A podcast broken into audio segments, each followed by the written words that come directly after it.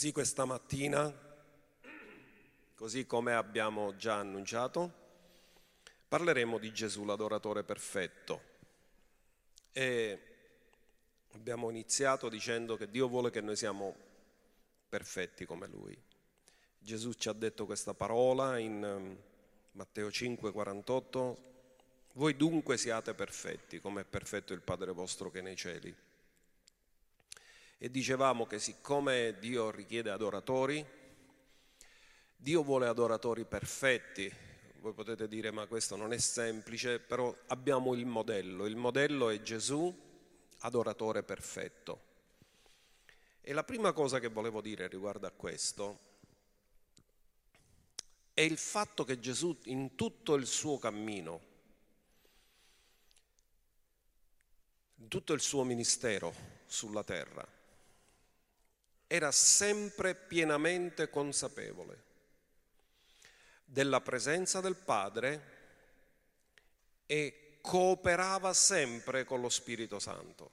Nel libro degli Atti è scritto che lui per lo Spirito Santo diede comandamenti agli Apostoli, ma io credo che la relazione di Gesù col Padre e con lo Spirito era costante, non solo in momenti particolari come possiamo vedere nel battesimo, dove la, lo Spirito Santo scende in forma di colomba, si ode la voce del Padre e Gesù è lì che si sta battezzando, non solo sul monte della trasfigurazione, dove una nuvola li avvolge, la nuvola della gloria, e si ode la voce del Padre. Io credo che Gesù aveva una relazione, una consapevolezza costante della presenza del Padre e dello Spirito Santo. E questo, questa consapevolezza veniva manifestata attraverso l'ubbidienza. Dice la Bibbia che Gesù fu ubbidiente fino alla morte e alla morte della croce. Poi guarderemo queste scritture che sono molto importanti per noi. Quindi Gesù più che atti di adorazione, potremmo definire anche che i miracoli erano atti di adorazione. Per lui l'adorazione non era un atto, era lo stile di vita, il suo essere, più che solo espressioni di adorazione. Gesù ci ha mostrato come essere adoratori. E come lui stesso ha insegnato alla Samaritana, in Giovanni 4, verso 23, quando Gesù disse a questa donna, l'ora viene, anzi è già venuta, che i veri adoratori adoreranno il Padre in spirito e verità, perché tali sono gli adoratori che il Padre richiede.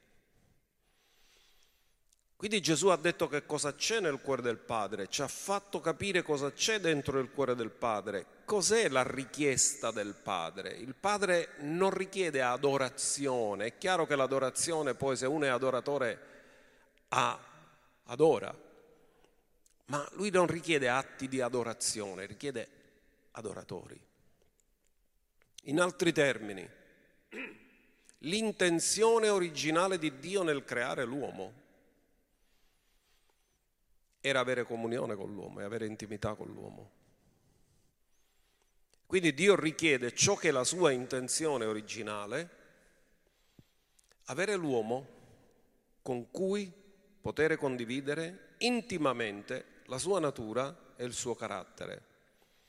O come alcune traduzioni del libro della Genesi, nei primi tre capitoli si parla dell'intenzione originale di Dio, quando dice che Dio creò l'uomo a sua immagine e somiglianza, una delle traduzioni dice mise se stesso in loro affinché potesse avere una piena e totale comunione con loro.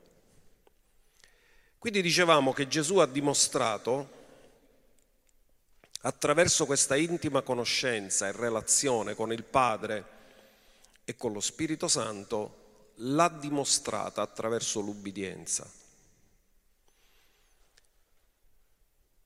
Quindi non ha solo fatto qualcosa, perché l'ubbidienza un, possono essere atti di ubbidienza, ma può essere un'attitudine di ubbidienza, che una persona è ubbidiente e ogni volta lo va dimostrando con atti di ubbidienza.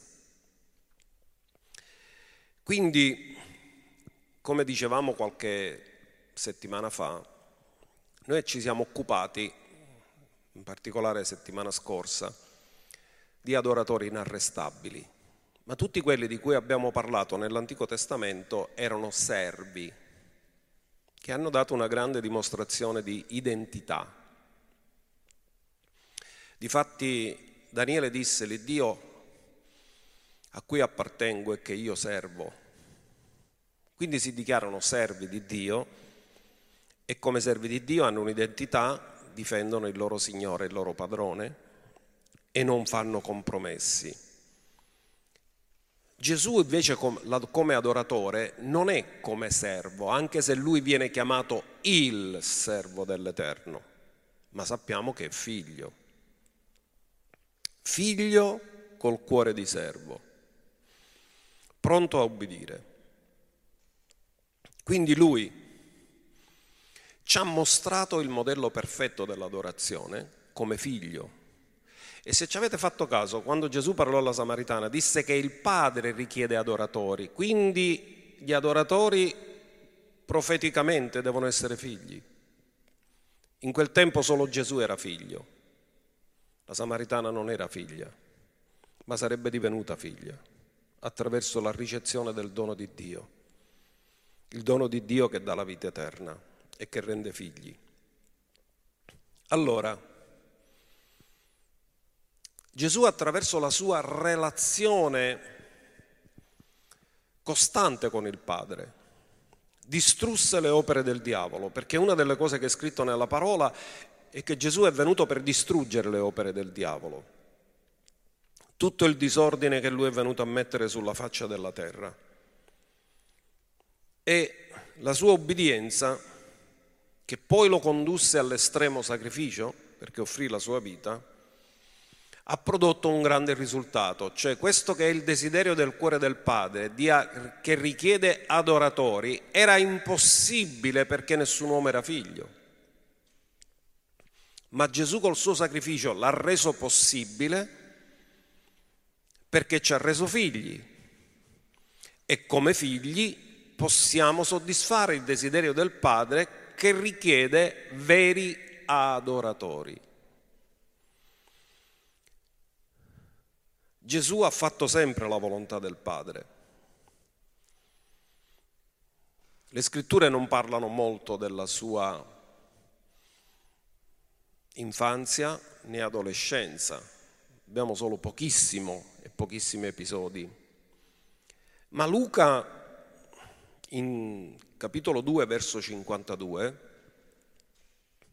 ci fa un ritratto della crescita di Gesù. Viene dedicato poco tempo a questo periodo della vita di Gesù, però dice che Gesù cresceva in sapienza, in statura e in grazia davanti a Dio e davanti agli uomini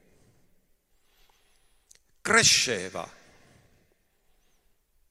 davanti a Dio e davanti agli uomini. Quindi Gesù ha avuto un processo, perché crescita significa processo. Come bambino è nato ed è cresciuto e ha avuto le stesse fasi che abbiamo noi. E già a 12 anni lo vediamo coinvolto solo negli affari del Padre. Perché tutti quanti noi ricordiamo quello che è riportato nella scrittura, che a 12 anni Giuseppe e Maria se lo dimenticarono nel Tempio e dopo alcuni giorni lo ritrovarono ed ebbero una conversazione con Gesù. E in questa conversazione, che lo possiamo leggere da Luca 2,48, Gesù disse, guardate cosa c'è scritto nel, nel Vangelo di Luca, e quando essi lo videro rimasero stupiti e sua madre gli disse, figlio, perché ci hai fatto questo? Ecco, tuo padre ed io angosciati ti cercavamo. Ma egli disse loro, perché mi cercavate? Non sapevate che io devo occuparmi delle cose del Padre mio? Ora fermiamoci un attimo. Gesù ha 12 anni, a 12 anni ha la percezione chiara dello scopo perché lui è qui sulla terra. Lui si deve occupare delle cose del Padre. Qualche traduzione dice degli affari del Padre mio. E l'affare del Padre è il regno. Quindi lui aveva una percezione molto forte e molto chiara di qual era lo scopo perché era sulla terra. Già a 12 anni aveva questa chiara percezione. Aveva questa chiara rivelazione. Ma come spesso succede a noi esseri umani, quando lui parla, essi non compresero le parole che aveva detto loro. E poi c'è una chicca molto forte che tornarono a Nazareth e stava loro sottomesso, cioè stava sottomesso a persone che non avevano neanche capito le sue parole, perché il motivo della sottomissione di Gesù a loro non era perché loro erano all'altezza o erano capaci o avevano capito la sua missione, era perché il Padre lo aveva affidato a loro e loro, lui rispettava pienamente la decisione del padre che lo aveva affidato a questa famiglia. Allora, non compresero le sue parole. Il nostro argomento è sacrificio perfetto, è adoratore perfetto. Gesù è il sacrificio, Gesù è il sommo sacerdote muore come agnello, risuscita come sommo sacerdote. Ma quello che rende Gesù vero adoratore non è solo la sua morte, perché dice la scrittura fino alla morte. Quindi significa tutta la sua vita fino alla morte. Perché se la sua morte è quello che ci tocca più da vicino, ma dobbiamo considerare che la vita di adoratore è stato con la sua vita, tutta la sua vita è stata adorazione, tutta la sua vita è stata la vita di un adoratore. Poi è arrivata al culmine del sacrificio di se stesso, ma in realtà Gesù ha vissuto sempre da adoratore. E guardiamo alcune cose che lui stesso ci rivela, perché lui era così concentrato sugli affari del Padre, sulla volontà del Padre, che ha potuto affermare che non faceva nulla da se stesso. Andiamoci a vedere alcune scritture che ci possono aiutare a capire il modo come Gesù era adoratore. Giovanni 4,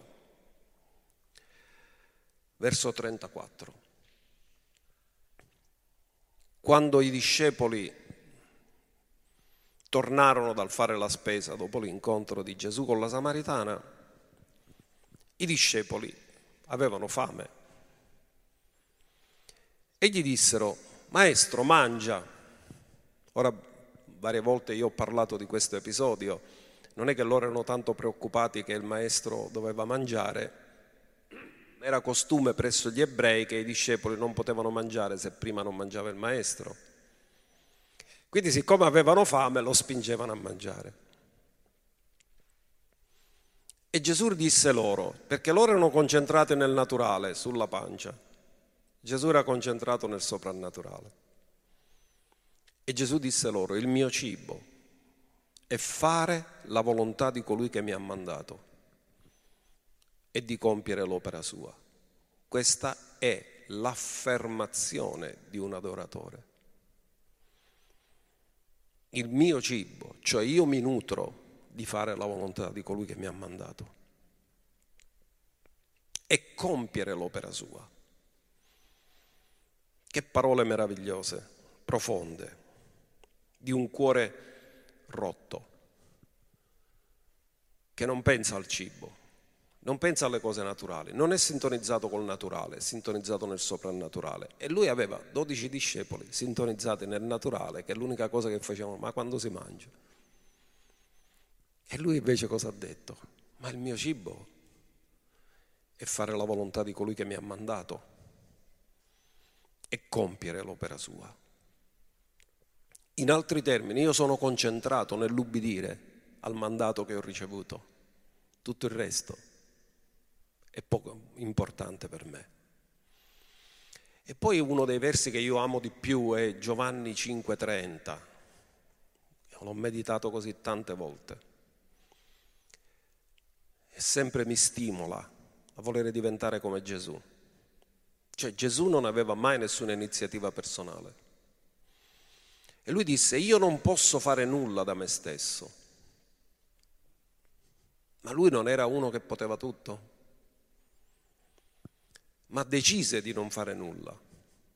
Giudico secondo ciò che odo, il mio giudizio è giusto perché non cerco la mia volontà, ma la volontà del Padre che mi ha mandato. Mamma mia, che parole meravigliose. Io non cerco mai di fare la mia volontà, ma solo la volontà del Padre che mi ha mandato. Notate che Gesù spesso parla sempre del mandato, lui è consapevole del mandato. Un adoratore non vive per sé, vive per chi adora ed è consapevole del mandato che ha ricevuto.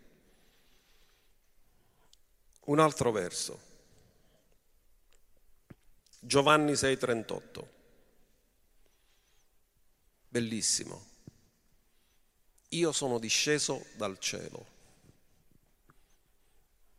Lui era preesistente prima di nascere nella grotta di Bethlehem. Lui ha detto io sono disceso dal cielo, non per fare la mia volontà. Non sono venuto sulla terra per fare quello che voglio io, ma la volontà di colui che mi ha mandato. Vi ho citato tre versi, in tutti e tre versi Gesù parla sempre del mandato il mandato del Padre. E questo manifesta il cuore di un adoratore. Quindi Gesù era sempre disciplinato e concentrato sull'obiettivo per cui era qui sulla terra. Non ha mai perso di vista il proposito, lo scopo, l'obiettivo determinato dal mandato che il Padre gli aveva dato. E già a 12 anni, come abbiamo visto, lui era concentrato su quel mandato io sono qui per fare gli affari del Padre mio. Andiamo di nuovo a parlare di un altro argomento. La gioia del padre quando il figlio si battezza. E nel naturale quando i nostri figli sono battezzati, tutti noi siamo stati felici e gioiosi. Che cosa avviene al battesimo nel Giordano? Leggiamolo da Luca, capitolo 3, verso 21. È una scrittura che abbiamo meditato spesso, anche in occasione dei battesimi. Guardate, Luca 3, 21 dice, ora come tutto il popolo era battezzato, anche Gesù fu battezzato. E mentre stava pregando, il cielo si aprì. Notate che il cielo dalla caduta di Adamo era stato chiuso qualche altro Vangelo dice gli si aprì, perché si aprì solo su di lui. E lo Spirito Santo scese sopra di lui in forma corporea come di colomba. E dal cielo, da dove lui era venuto, venne una voce che diceva, tu sei il mio amato figlio, in te mi sono compiaciuto. Ora, non dimentichiamo il momento in cui questo avviene, avviene al battesimo. Il battesimo segna l'inizio del ministero pubblico di Gesù. Fino a quel punto Gesù non ha avuto un ministero pubblico, ha avuto solo una vita privata. E abbiamo detto, ma se Gesù non aveva cominciato a fare nulla di pubblico, Come può il padre dire che si, si è compiaciuto in lui? Se lui ancora di pubblico non ha fatto niente. Allora sicuramente il padre non si sta riferendo al ministero pubblico di Gesù perché è iniziato proprio in quel momento, ma si sta riferendo alla vita privata di Gesù. Il padre si compiaceva di Gesù come adoratore. Il padre si compiaceva di Gesù come relazione che avevano. E qui c'è qualcosa di molto forte, perché Gesù è stato discepolato dal Padre prima di entrare nel ministero. Qualche altra versione dice, tu sei il mio amato figlio e in te trovo la mia gioia. In altri termini, la relazione tra il padre e il figlio era così intima, così profonda, così personale, che il padre riceveva continuamente gioia dalla relazione del figlio. E così può cominciare il suo ministero pubblico. Ma Gesù è stato amministrato nella sua vita privata, ministrato dal Padre, discepolato dal Padre. E c'è una cosa molto forte che troviamo in Isaia 50, che ci parla di come viveva Gesù prima di entrare nel ministero. Perché dice mi ha dato la lingua dei discepoli perché sappia sostenere con la parola lo stanco, questo è il ministero pubblico. Ma Gesù prima del ministero pubblico ha parlato pochissimo. E poi dice, egli mi risveglia ogni mattina, risveglia il mio orecchio, perché io ascolti come fanno i discepoli. Questo ha a che fare col suo ministero privato. Qual è il, la parte del ministero privato? Egli mi risveglia ogni mattina. Quindi chi lo svegliava Gesù ogni mattina? Non lo svegliava Maria, non lo svegliava Giuseppe lo svegliava il padre. Risveglia il mio orecchio. Ogni mattina abbiamo bisogno di udire la sua voce, perché io ascolti, come fanno i discepoli. I discepoli ascoltano il loro maestro e Gesù ha voluto dire il mio maestro è il Padre, è lui che mi ammaestra. E poiché Gesù era discepolo del Padre, il Padre può dire nell'atto del battesimo, io mi compiaccio in te figlio, ma non ha iniziato il ministero pubblico, si sta compiacendo della sua vita di adoratore privato, con l'orecchio sempre attento ad ascoltare la sua voce, pronto a essere risvegliato ogni mattina, pronto ad ascoltare. Dio si compiace di chi vuole ascoltare la sua voce. Dio si rallegra in chi vuole ascoltare la sua voce. Quindi il Padre non si compiace per quello che Gesù avrebbe fatto, ma si compiace per quello che Gesù era nella sua relazione con il Padre. Mi sono compiaciuto, figlio, della relazione che tu hai con me, dell'intimità che tu hai con me. Tu sei un adoratore, un adoratore perfetto e quello che io chiedo, quello che io richiedo, l'ho trovato in te e mi compiaccio, figlio. Questo è meraviglioso, è un esempio perfetto, che è troppo alto, ma ci deve stimolare, perché se l'ha fatto Gesù, lui è in noi, lo possiamo fare anche noi, attraverso di lui in noi. Quindi Gesù aveva questa intima relazione con il Padre. Quindi aveva una continua comunione e comunicazione. Perché uno può avere comunione, ma non significa che c'è comunicazione.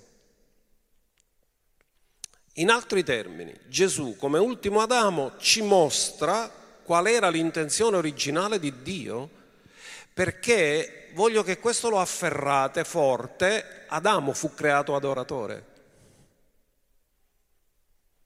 Dio gli mise l'immagine.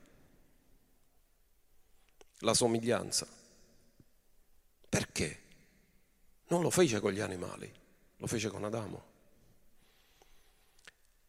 Gli, dice, gli diede l'immagine e la somiglianza, perché l'ha creato per essere un adoratore.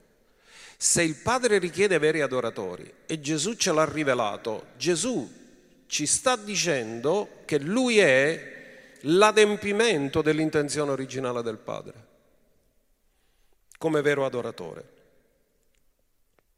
E quindi Gesù ci mostra cosa era Adamo prima della caduta. Nel giardino Adamo era un adoratore. E Gesù è l'adoratore perfetto, l'ultimo Adamo, che ci mostra l'intenzione originale di Dio.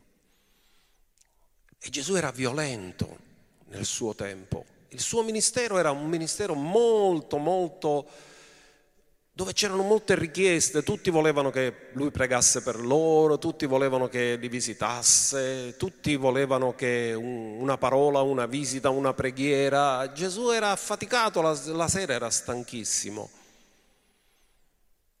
ma lui non era tanto volto al ministero pubblico quanto alla relazione privata. Lui era violento e a volte lasciava le persone e se ne andava a pregare. E vi voglio sottoporre alcune scritture dove si parla che Gesù si ritirava da solo, in luoghi solitari, ma non era il luogo, è che lui voleva stare solo col Padre. Luca 5,16, ma egli si ritirava, lasciava i discepoli, lasciava le folle, si ritirava in luoghi solitari e pregava. Questo è un esempio. Andiamo a qualcun altro. Luca 9:18. Ora avvenne che mentre egli si trovava in disparte a pregare, i discepoli erano con lui. Avviene mentre lui si trova in disparte a pregare. In questa occasione i discepoli erano con lui, ma mi sa che pregava solo lui. E poi Luca 11, verso 1, ancora ce lo dipinge a pregare. E avvenne che mentre egli si trovava in un certo luogo a pregare, e come ebbe finito, uno dei suoi discepoli gli disse, Signore, insegnaci a risuscitare i morti. Insegnaci a fare miracoli, insegnaci a predicare bene, insegnaci a essere meravigliosi oratori, insegnaci a essere insegnanti. No. Insegnaci a pregare. In altri termini, quello che ha colpito di più l'attenzione dei discepoli non è stato il ministero pubblico che pure era potente, ma era la sua vita di preghiera privata. insegnaci a pregare. Noi vogliamo imparare da te. Ti vediamo un esempio di preghiera. Insegnaci come fai. Quindi lui voleva stare solo col Padre. Giovanni 5,19 dice che Gesù si manteneva sempre a vedere dal Padre e a fare le cose che il Padre gli mostrava. Allora Gesù rispose e disse loro, in verità, in verità vi dico, il figlio non può far nulla da se stesso se non quello che vede fare dal Padre. E la domanda che io vi faccio, se quello che dice questa scrittura che ha detto Gesù, se lui ha detto se non quello che vede fare dal Padre, chi stava guardando Gesù? Stava guardando il Padre. Lui non era concentrato su quello che doveva fare, lui era concentrato sul Padre. E quello che il Padre gli mostrava, lui lo faceva. Difatti lui disse, le cose che fa il Padre le fa ugualmente anche il Figlio e poteva dire benissimo, quello che io faccio non sono io che lo faccio, ma il Padre che in me fa le sue opere. Esattamente sto facendo quello che Lui avrebbe fatto e Lui in realtà lo fa attraverso di me. Quindi poteva dire poi che ha visto me, ha visto il Padre. Questo suo essere adoratore lo ha portato ad avere una totale vittoria contro Satana. Perché vi voglio dire una cosa, se Adamo è stato creato come adoratore, e lo è stato, la gelosia e il desiderio di Satana è stato staccare l'adoratore da colui che adora e ci ha provato pure con Gesù. Cosa ci voleva per farlo non essere adoratore? Basta farlo agire di testa propria. O basta che lui ubbidiva non il padre, ma il nemico stesso. E guardate, sappiamo che al battesimo Gesù fu condotto nel, dopo il battesimo fu condotto nel deserto per essere tentato dallo Spirito Santo e poi lì fu tentato. E fu tentato, dice la scrittura, in ogni cosa come noi, senza però peccare. E quando fu tentato, quello che il nemico cercò di fare, e se fosse riuscito a farlo sarebbe finito tutto il piano di redenzione, perché Gesù non sarebbe potuto essere un sacrificio perfetto se avesse peccato, è che il nemico cercò di tentarlo, uno, nell'identità, se tu sei figlio di Dio. Perché quando noi perdiamo l'identità di figli ci indeboliamo. Lo tenta nella concupiscenza della carne, nella concupiscenza degli occhi e nella superbia della vita. Quello che Giovanni dice che è il mondo. Cioè il mondo questo può offrire. E questo lui ha potuto offrire a Gesù i regni della terra, la gloria. Il nemico voleva portare Gesù fuori dalla volontà del Padre, voleva farlo agire di sua iniziativa, ma Gesù ha vinto e non, è caduto come Adamo era caduto. E attraverso la sua vita di adorazione, di totale ubbidienza, ha sconfitto il nemico attraverso il fatto che era un vero, perfetto adoratore. E come adoratore aveva dominio. Abbiamo parlato di Davide, che Davide è riuscito a coniugare l'adorazione con il regno. L'adorazione mi rende perfettamente ubbidiente e la mia ubbidienza mi permette di regnare. Quindi Gesù vince. E uno degli spiriti che deve combattere spesso è lo spirito di religiosità,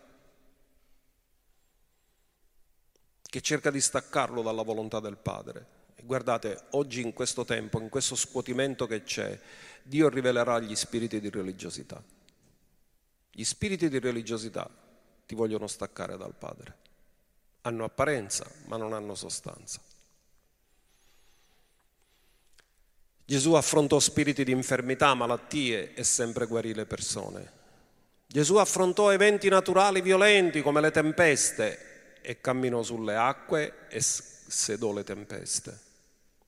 Tutti questi li possiamo chiamare atti di adorazione, guarì gli infermi, tutti questi possiamo chiamarli atti di adorazione perché non fanno altro che riaffermare l'intenzione originale di Dio per l'uomo che abbia dominio. E lui ha avuto dominio su tutto come vero adoratore. E l'uomo non può avere dominio se non è un vero adoratore. E venne per distruggere tutto ciò che impediva all'uomo di essere un vero adoratore.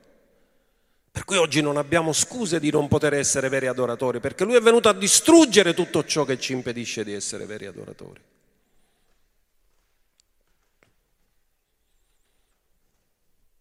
Un vero adoratore è stato così veramente ubbidiente che ha dato a noi la possibilità di diventare veri adoratori. Ed è bellissimo che glielo dice a una donna. Sai, donna samaritana, mio padre ti ha creato per avere una relazione con te. Tu hai cercato una relazione con gli uomini e non sei stata soddisfatta perché mio padre ti ha creato per avere una relazione personale con te e fino a che non hai quella relazione non potrai avere soddisfazione piena.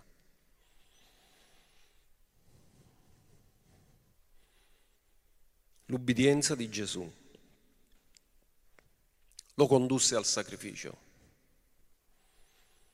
Giorni fa abbiamo parlato di Abramo che offre in sacrificio suo figlio e andiamo a rivedere da Genesi 22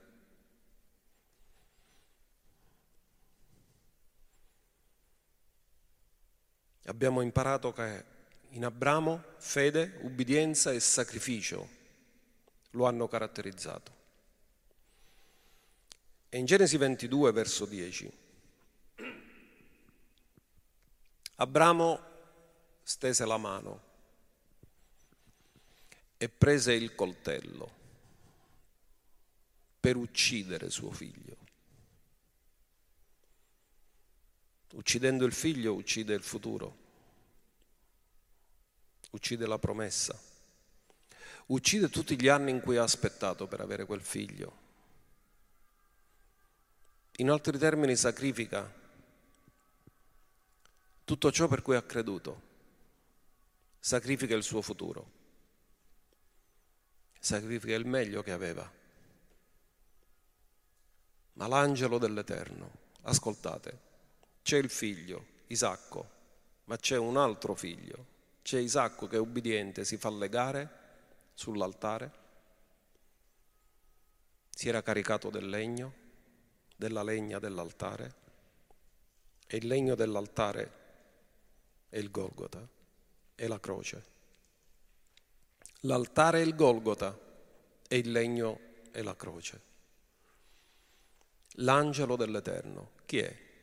Gesù preincarnato lo chiamò dal cielo e gli disse, Abramo, Abramo, e gli rispose, eccomi.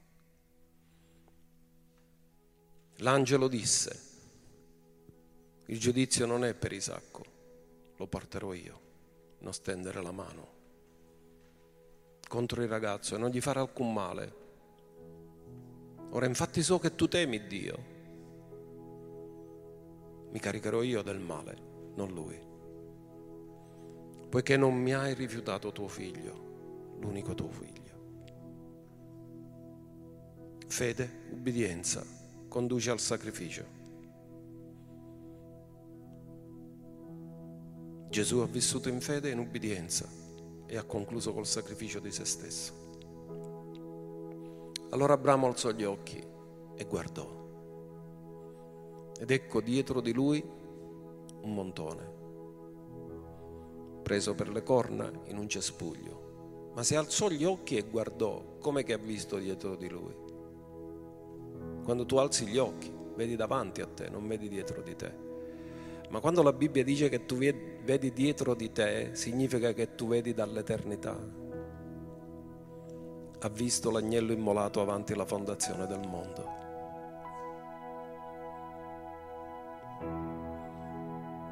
ed ecco dietro di lui un montone preso per le corna in un cespuglio. Così Abramo andò, prese il montone e lo offerse in olocausto, invece o al posto di suo figlio.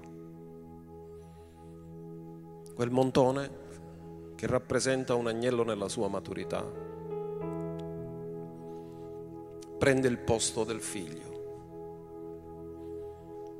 sacrificio sostitutivo. Quel montone ha preso il tuo posto, ha preso il mio posto, ha pagato lui il prezzo che dovevamo pagare noi.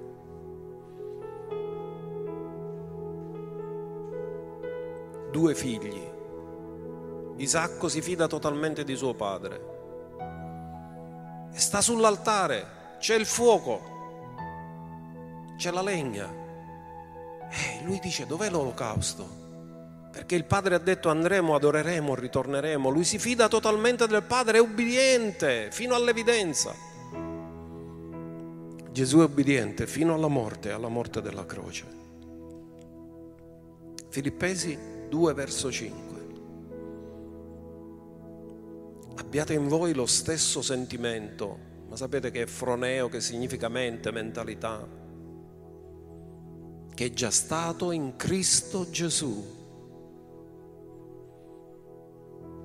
abbiate in voi la stessa obbedienza che è stata in Cristo Gesù.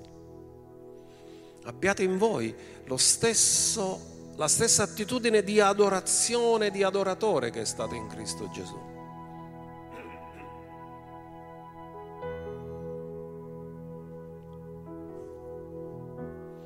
Verso 8.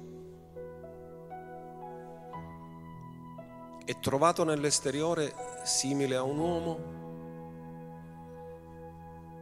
abbassò se stesso, divenendo, ascoltate, è divenuto obbediente, cioè lo ha scelto, non era obbligato, divenendo ubbidiente fino alla morte. In altri termini, lui è stato ubbidiente sempre, è ubbidiente fino alla morte. Cioè quando il prezzo è diventato più alto dell'ubbidienza, che significava sacrificare la vita,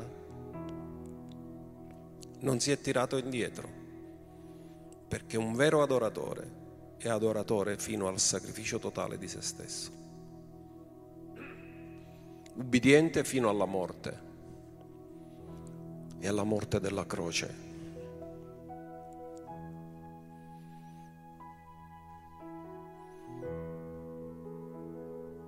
divenne obbediente, scelse costantemente e continuamente ogni giorno di non fare nulla da se stesso.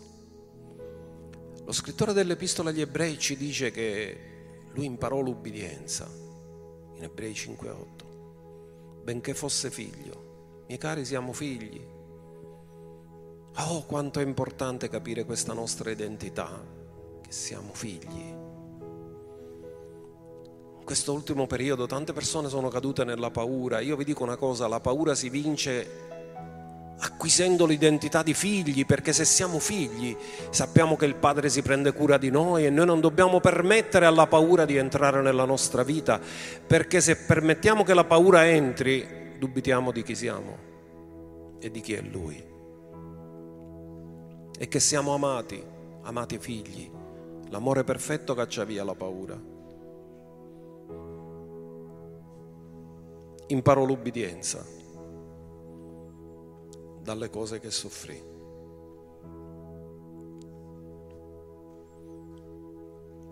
Più siamo abbassati, più siamo innalzati.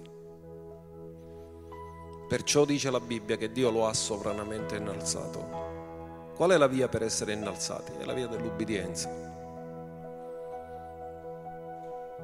Ogni disubbidienza ci abbassa a livello dei demoni e ogni ubbidienza ci innalza a livello del figlio.